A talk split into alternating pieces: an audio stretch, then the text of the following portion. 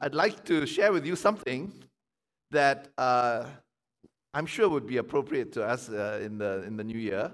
And it is found in Isaiah 54. Now, I have shared from Isaiah 54 several times before. And, uh, but I'm not embarrassed to share it again because I do feel that the Lord has a word for us um, for this coming year. I, how was 2022 for you? I wonder. Full of ball of fire? Okay, yes. Anyone else want to say anything? Any one word or one phrase? Breakthrough. Wow, praise God. Anyone else? Overcome. Oh. Wow. Anyone else? Okay, I think that's that's very encouraging. Um, I want to share with you something for those who have experienced the things that we that were called out just now, but especially for those who did not experience that, or who have found that there's something about 2022, 2022 that was like the other years in their disappointment. And I want to share with you Isaiah chapter 54, reading from verse 1. Okay? Sing, O barren one, who did not bear. Break forth into singing and cry aloud, you who have not been in labor. For the children of the desolate one will be more than the children of her who is married, says the Lord. Enlarge the place of your tent and let the curtains of your habitations be stretched out. Do not hold back, lengthen your cords and strengthen your stakes, for you will spread abroad to the right hand and to the left, and your offspring will possess the nations and will people the desolate cities. I'm going to read it again because if we really get it, probably we would be standing on the pews and jumping up and down. Okay? So we are very polite and very sedate, uh, so maybe we didn't, catch, we didn't catch it. Sing, O barren one, who did not bear. Break forth into singing and cry aloud. So it would be a mess. This place would be a mess. The candles would be all over the place, and uh, the stars would be falling from the sky. We would be completely uh, disorderly. Break forth into singing and cry aloud, you who have not been in labor. I want to now focus on these two things did not bear and did and were not in labor, not being in labor. And there are these two things that mark the limit of our experience, right? The, the limit of our fruitfulness, the limit of our own uh, experience of God, not being in labor, not being, um, uh, did not bear. Yeah, I just want to speak to that. And if we can think about the fact that God, at this juncture of history in our lives, is bringing us to that point. Yeah, if you can find that place where it feels like there's been a knot going on in your life in which you've hit the limit, hit the limit of your own experience of God, of the reality of God in your life. Uh, you've hit the limit of your uh, excitement in God, and you've hit the limit in terms of your experience of the things that have been, uh, have been promised by God in the Bible. Um, perhaps we can actually go somewhere from there. But I'm, I'm hoping that we can, as we look at the word, be brought to that place, not in a morbid way, but in a way that stretches out towards what God has for us. Would, would that be good? I don't mean to be morbid, I don't mean to be negative today. I mean to be positive in the sense that I believe that God can address all the things we've been disappointed in, or perhaps we've not experienced, which the Bible speaks about. So it says, who did not bear, who have not been in labor. In fact, I would say that if we've not been in labor, we haven't got into the serious joys of God yet. The serious of joys of God have on the other side of it sorrow and pain and suffering. The serious of joys of God come only through labor. And what God wants to do is to take us out of the mud pies that we like to play around and just fiddle around with into the serious stuff of the Lord's joy and His fruitfulness and His, and His promises to us. I'm hoping that today, as we talk about this, God can bring us to that place, the not being lay in labor, not born, not that. I'm not talking about physical, um, uh, um, physically having children. I'm, I, I'm thinking about the things that are spiritual, that are real, that are more than just biological. They are things that have to do with the, the, the revelation of God, the God kind of life in us, you know? Not just, uh, not just the things that have to do with um, um, our, our fun things. Um, I was uh, w- watching with the girls um, um, a Netflix movie on, uh, and it portrayed Sherlock Holmes' younger sister. Her name is Enola. And it's set, of course, in the 19th century. But I was amazed by the fact that, anachronistically, right, they couldn't help having her use the word fun so many times. That word fun was never used in the, in the way we use it in the 19th century. But we are obsessed by fun, right? And I, like, I think fun is fun. Fun is great. You know, I'm, I have no, no, no quarrel with, with fun. But I have a feeling that God wants to bring us into more serious stuff that's beyond fun. That's more seriously, I was going to use the word fun, but you know what I'm talking about. more seriously substantial of God. Yeah. And I hope that we can actually go there because I feel that this year, some of us may be feeling, as we look back at 2022, 2022 we are thinking, well, I had a lot of hopes in January 1st, 2022. But really, it's come to about the same thing. I was hoping that I would break through in my spiritual life, for example.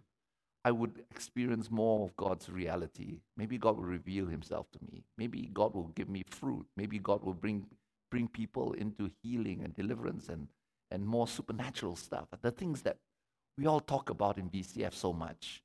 I thought that more of that would happen. And I was hoping that this would happen, but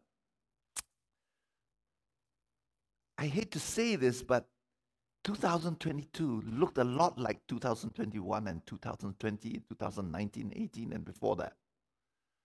I think God bless me, but I felt that 2022 held more promise than that. After all, those people in VCF sold me a bill of goods that said, if you just come to VCF, you will experience these things. But Actually, I think I'm going to sue them because it didn't come to pass. And then there's this other group of people who are saying, Well, I'm holding on. I'm hoping these promises of God in Isaiah chapter 54 that I will be fruitful, that my friends, my loved ones would really experience the love of God and experience that transformation that God has for, for me. The Bible says so, but I somehow I'm holding on. I'm holding on, hoping that it would come to pass some of that. Now, there are others who say, well, actually, maybe we have to look at the Bible again and say, maybe it doesn't really mean that.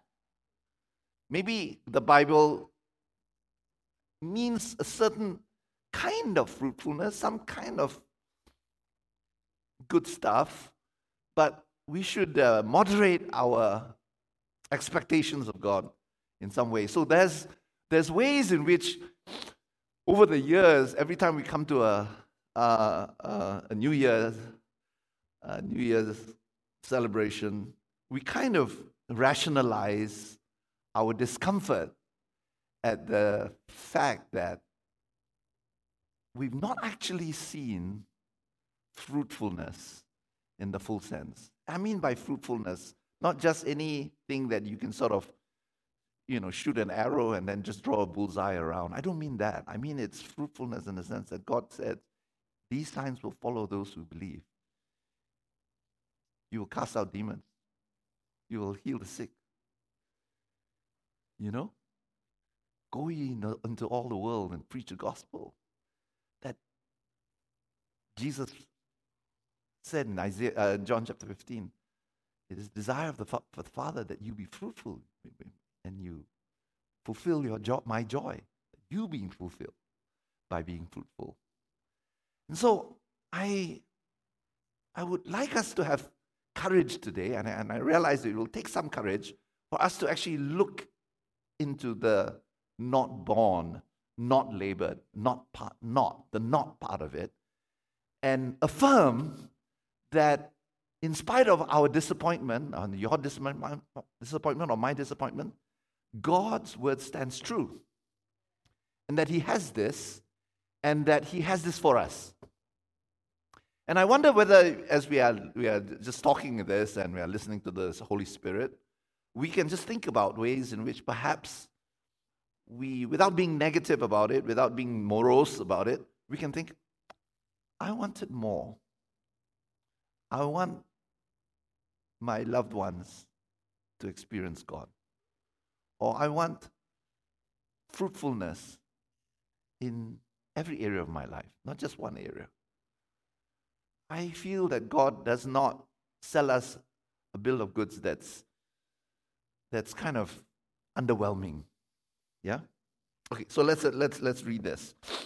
We're going to read it again from verse 1. Sing, O barren one.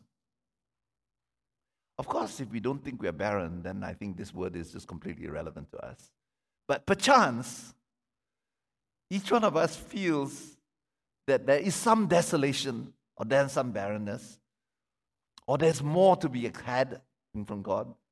Ah, perhaps this is for you. Sing, O barren one who did not bear, break forth into singing and cry aloud. It's not addressed to the one who's not barren, it's addressed to the barren one, okay? You who have not been in labor, you've not experienced what it is to travail or to go through the suffering of that. Yeah. For the children of the desolate one will be more than the children of her who is married. So what he's saying is this what you are going to experience is a fruitfulness that is not natural. It's not um, by the order of nature. It is actually supernatural. Yeah, something that is even more, right? And so he says, enlarge the place of your tent let the curtains of your habitations be stretched out. Do not hold back. Lengthen your cords and strengthen your stakes. For you will spread abroad to the right and to the left. I mean, this is overwhelming. I can't even carry on.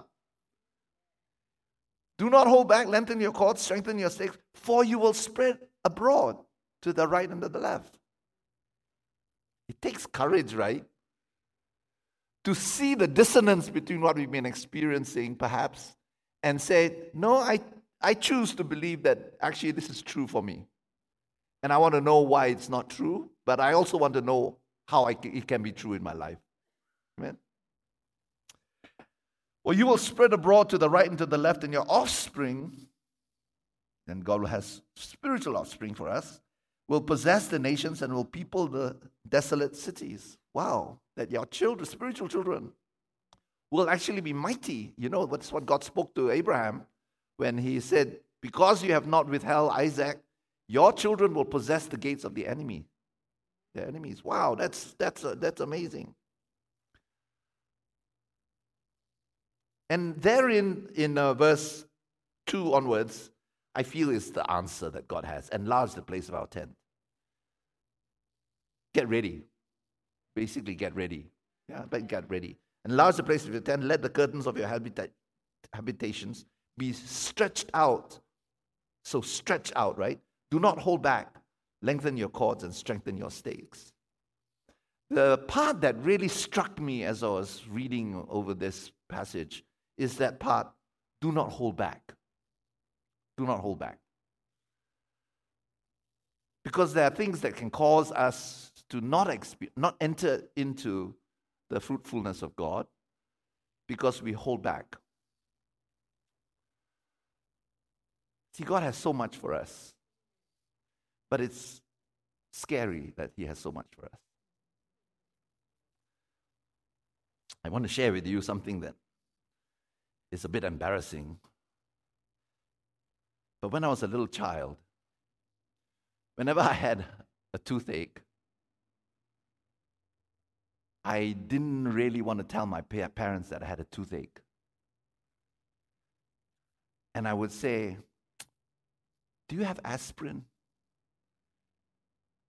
And my mom would inevitably say, What do you need it for?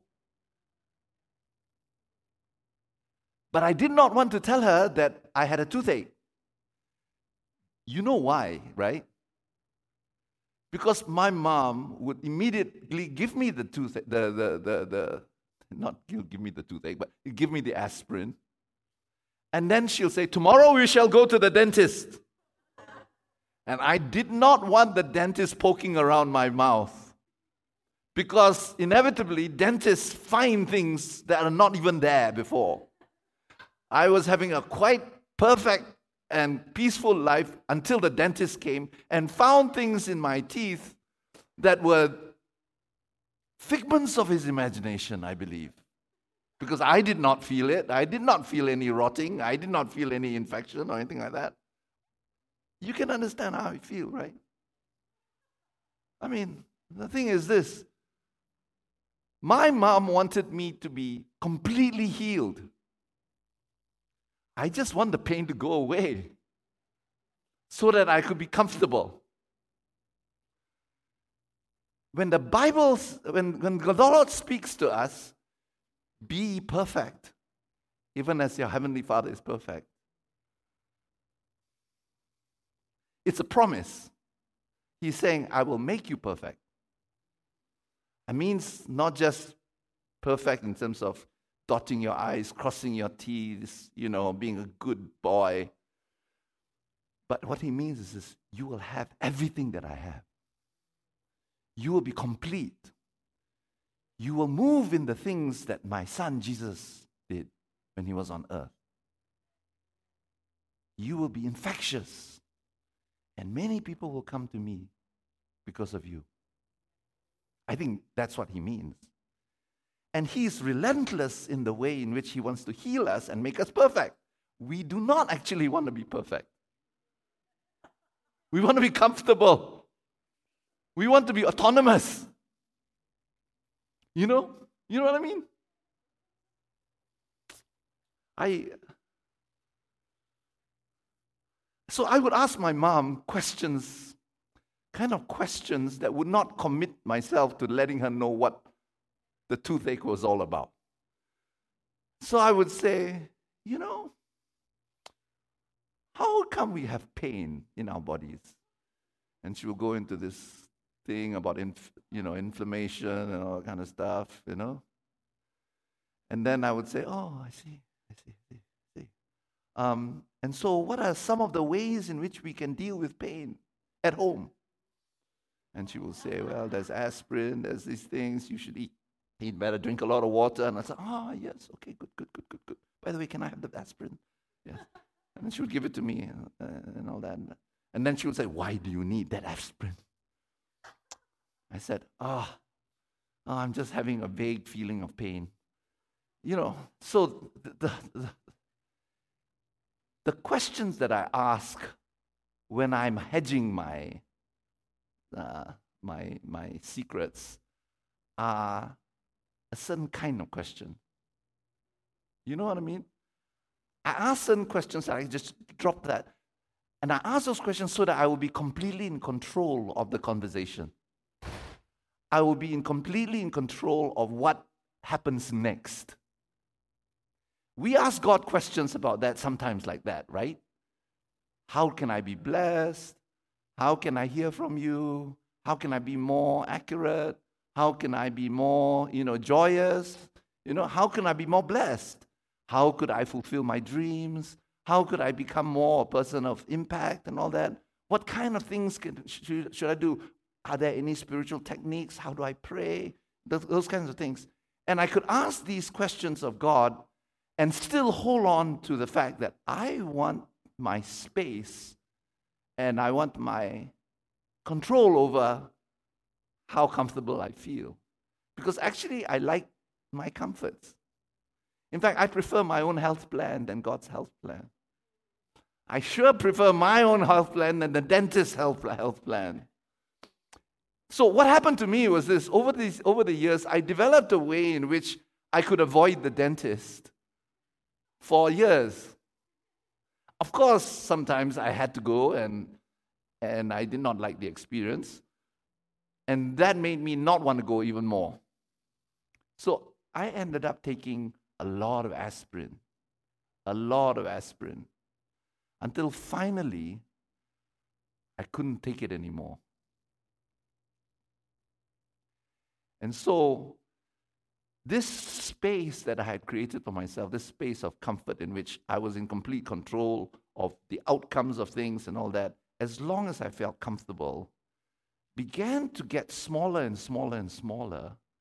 So much so that instead of being enlarged, you know, we saw enlarged president, I was actually having something that was more reductive.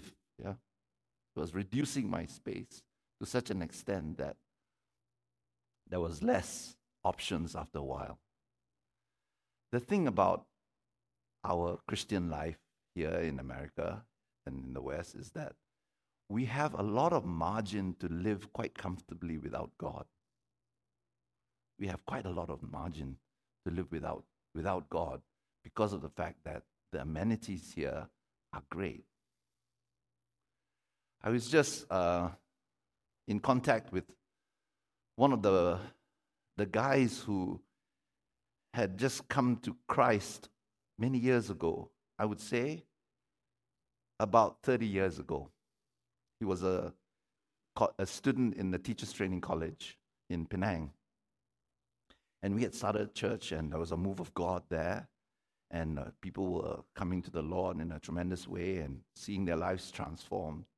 But Max was one of those, okay? So he, but he would, he was the kind of person who always say, well, if you believe that God does so and so and so and so, then why don't you so and so and so and so? Made everybody feel uncomfortable. He had this kind of uncomfortable way of questioning the implications of everything that we believed, as God's concerned. He would take no, you know, hedging. He would not take no, he would not give God excuses for the promises that he makes that don't actually seem to come to pass. He really was very impatient with the church if the church believed these things but never manifested or practiced these things. So most of his classmates that had come to the Lord, those of the leaders, would always like say, "Oh, Max, here we go again."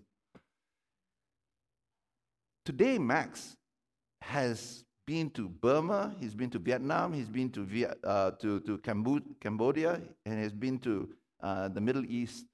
And he is a person who, with his wife, has entered into the poorest, the most destitute of situations, most dangerous situations, and been used by God in powerful, powerful ways. He's 30 years late, he's 30 years older than, than, than, than he was before when, when, he, when he first came to the Lord in, in, my, in our church plan. And he is more radical than he was. I, you know, he was a pain then. He's more of a pain now because he believes and has experienced the things that he has been questioning us about himself.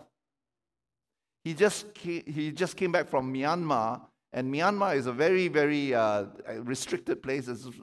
You, you go into Myanmar, you don't know whether you can come out. And he's come in and out with, with, his wife, doing a lot of the uh, work of church planting and, uh, and, uh, and preaching the gospel, as well as uh, working with the, the, the working poor. Many, many of them, they work, but they have not even, they don't earn enough to even put food on the table at all, not even half of it. And so he comes back and he's sharing about these miracles that are taking place. And he tells me, everything you said was true. I found it to be true, you know. And he's one person who went to the place where it says, You have not borne, you did not bear, you did not labor, you did not travail. And he talks about the work of God not as a fun thing at all. I can see he has tremendous joy but he's got into serious stuff. This is what I mean by serious stuff. There is a way in which um, we can hear about amazing things that happen in revival. Last, last night we sang one of the revival songs of the Welsh revival uh, Guide me, O thou great Jehovah, pilgrim to this barren land. We talked about the, the, the Welsh revival two years ago. We spent quite a bit talking about the, the Welsh revival. Amazing, amazing. But there's a way in which you would think that more people would be asking penetrating questions like Max asked and would be un- unnerved, disturbed by the fact that um, they're not experiencing it in their lives. You think that there'll be more curiosity, more urgency in that. And I was asking the, you know, asking the Lord about this, and I've just come to this conclusion. Maybe one of the one of the little keys, and that is that we like our space very, very much. Freedom is a really important thing in the US. But what we mean by freedom is autonomy.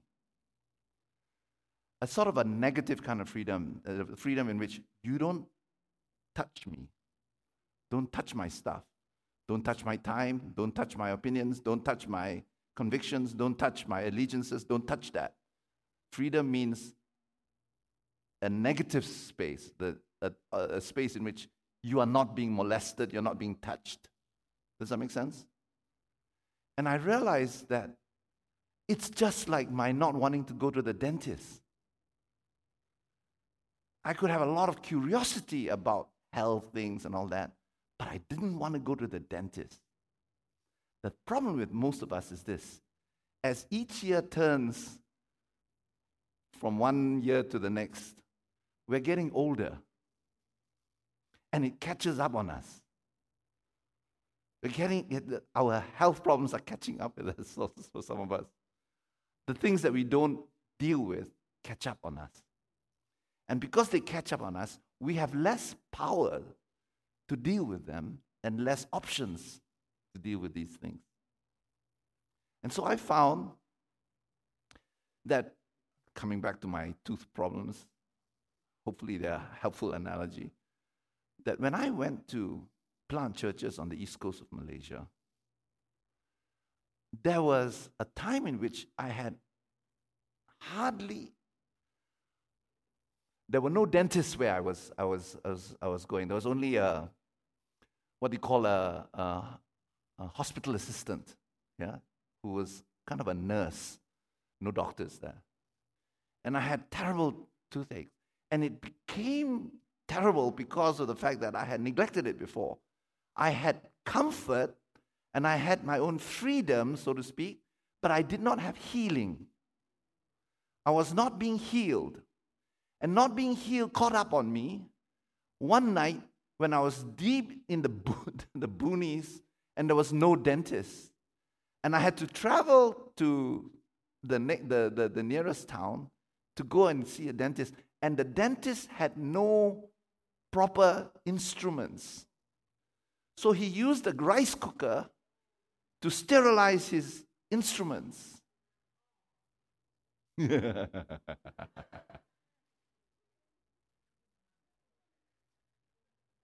it was not a good experience, but it did the job. It did the job so that after I had seen the dentist, I subconsciously vowed that I would never see a dentist again. Then I came to America.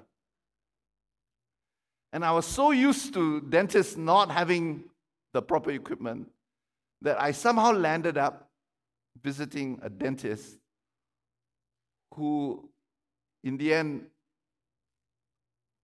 had been sued many times by different people for malpractice.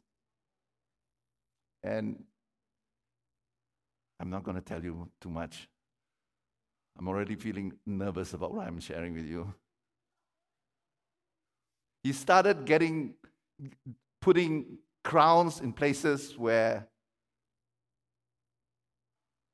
there shouldn't have been crowned. Our bill was huge, thousands and all that, you know? And, uh, but I had less options now because I had waited for too long.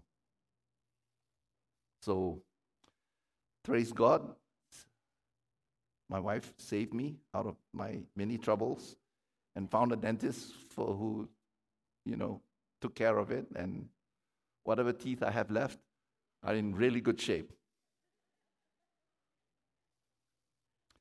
But we have a problem.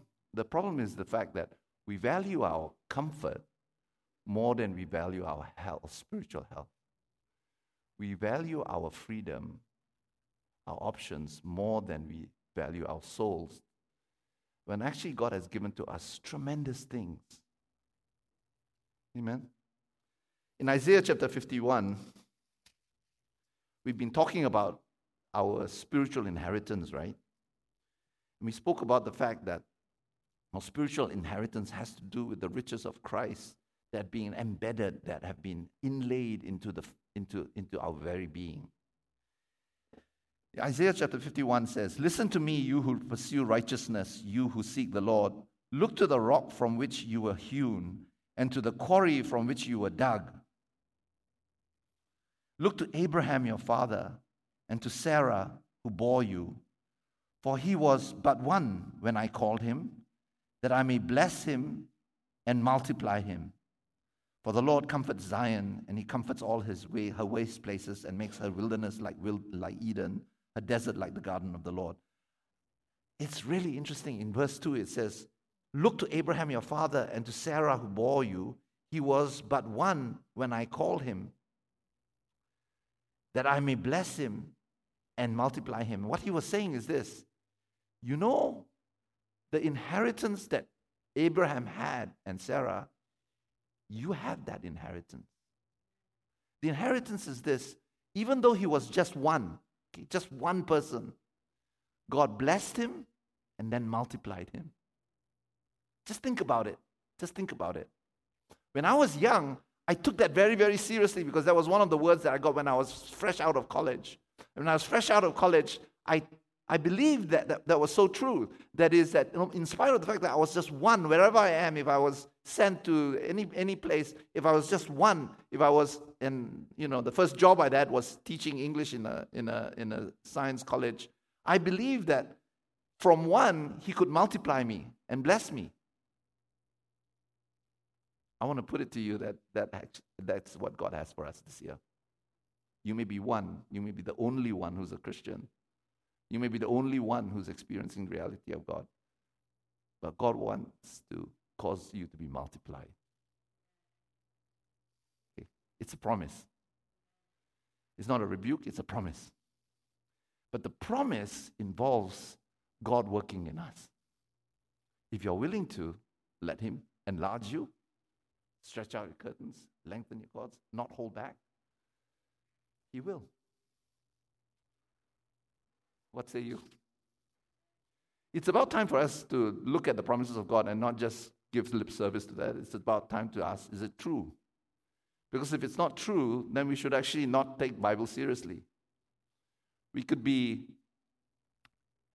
um, liberal, we, liberal theologians, even though we believe everything that's in the Bible. But in practice, what we can do is say, well, you know, maybe maybe moderate it, you know. But I realize it takes courage to actually be able to do that. I realize that actually we are, like what C.S. Lewis says, we are playing, preferring to play with our mud pies when actually what's promised us is a holiday at the beach. We prefer our mud pies we prefer the kind of life that we have because it may not be much, but we are in full control of it. The issue is not whether your life is great now or not. That's not. Your life may be nothing, may be just miserable, but at least you're in control. And even if you're not in control, at least someone else has not been given control over your life. And because of that, you would rather have that mud pie experience rather than a holiday at the beach. I think we are determined to hold on to the little bit of, prop, uh, of autonomy that we have. Even if it's brought down to very, very little. Even though we are sick, we are in bed, and we still would not want to let go of it. When actually God promises so much more. What say you? Because of that, let's go back. We're going to be studying Abraham and Sarah. If it's really true that God could actually cause us to multiply and to experience not by any natural means, but, but His manifest presence and His, and his reality, then I think it's worth pursuing for all of us as a church.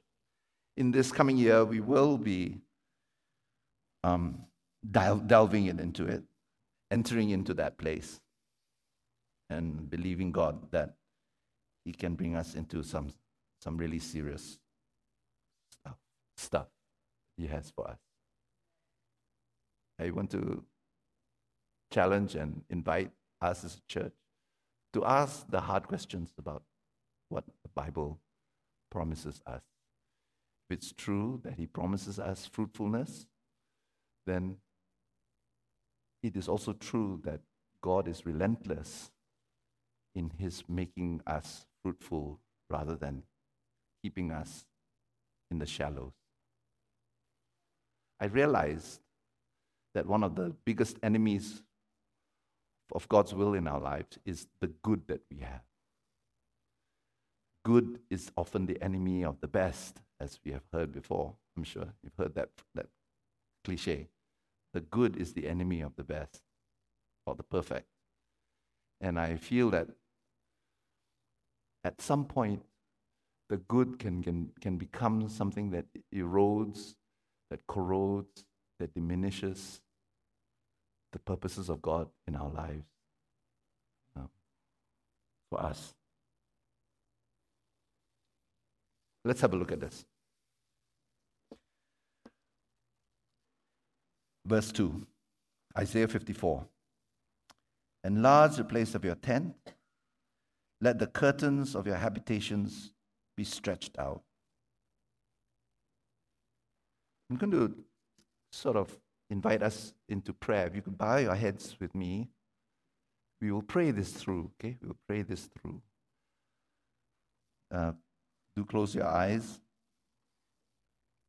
Lord, we invite you to reveal to us what it means for us practically. Enlarge the place of your tent. Make space for what God wants to do Make space for people in your life, my life. Let the curtains of our habitations be stretched out.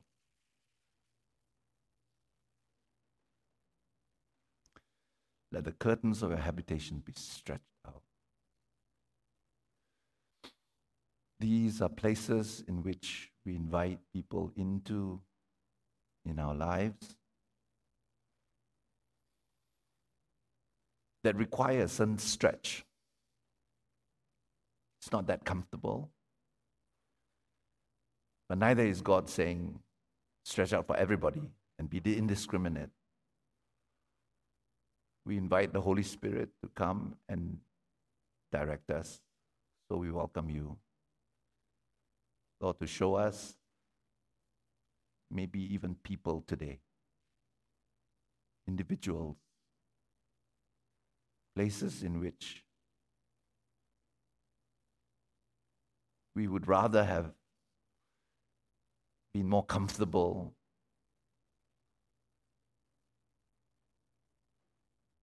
with our own time and our own space.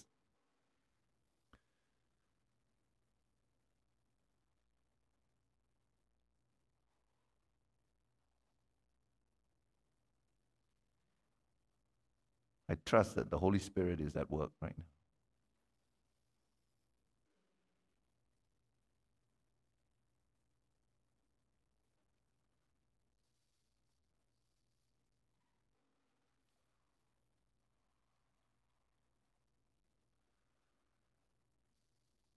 Do not hold back. Lengthen your cords.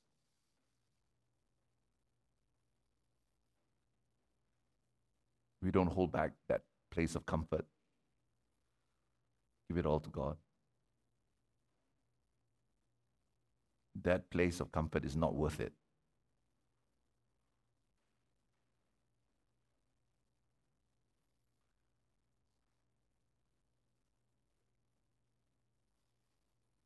It's always more comfortable to keep our mouth shut, stay within expectations, social expectations.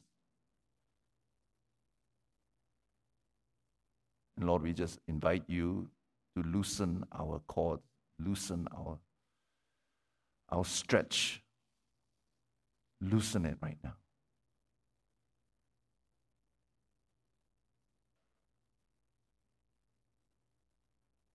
Charles Wesley said, Our loosened tongues employ. Loosen our tongues right now. That the words that we speak will not be just the result of complex calculations and equations and considerations of what would be safe to say and what's not safe to say based upon what we project the other person to be responsive to. Lord, we ask you that you loosen our tongue so that what will motivate our voice will be you rather than our observation of people's behaviors. Just loosen us right now. In the name of Jesus, come, Holy Spirit.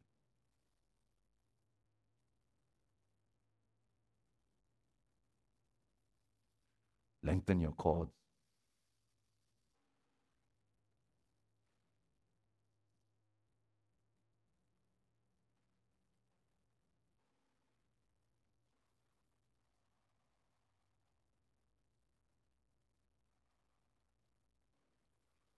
Don't keep God on a short leash.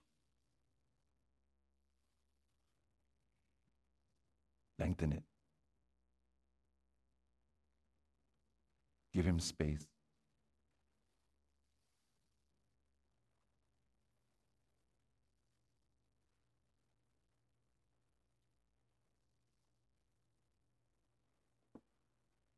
Strengthen your stakes.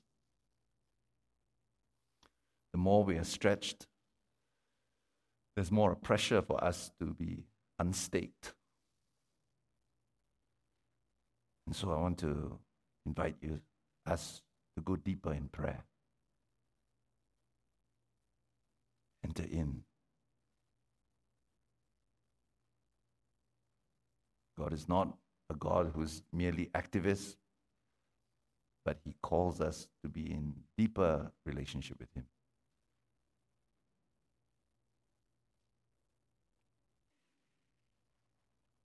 You can see that enlarging is costly, conscious, it's intentional, and it gives space to God.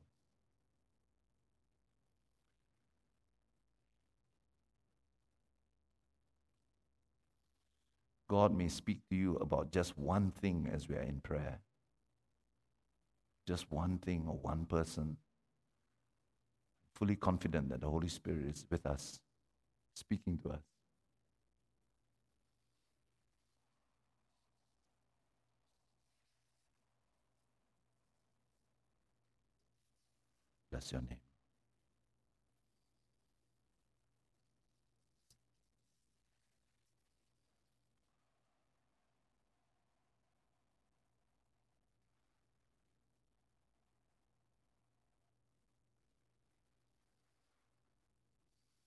Not holding back isn't, I don't mean by that just really telling your opinion and sticking it to them ad hominem.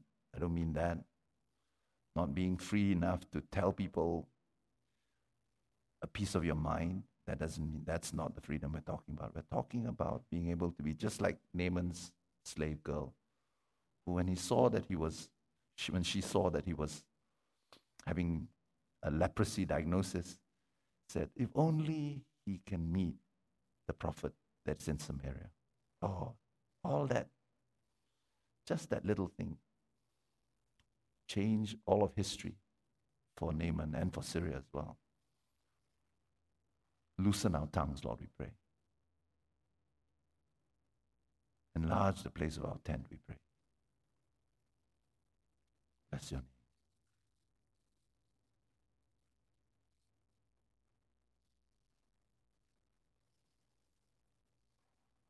We thank you, Lord, that you are here with us. In Jesus' name, amen.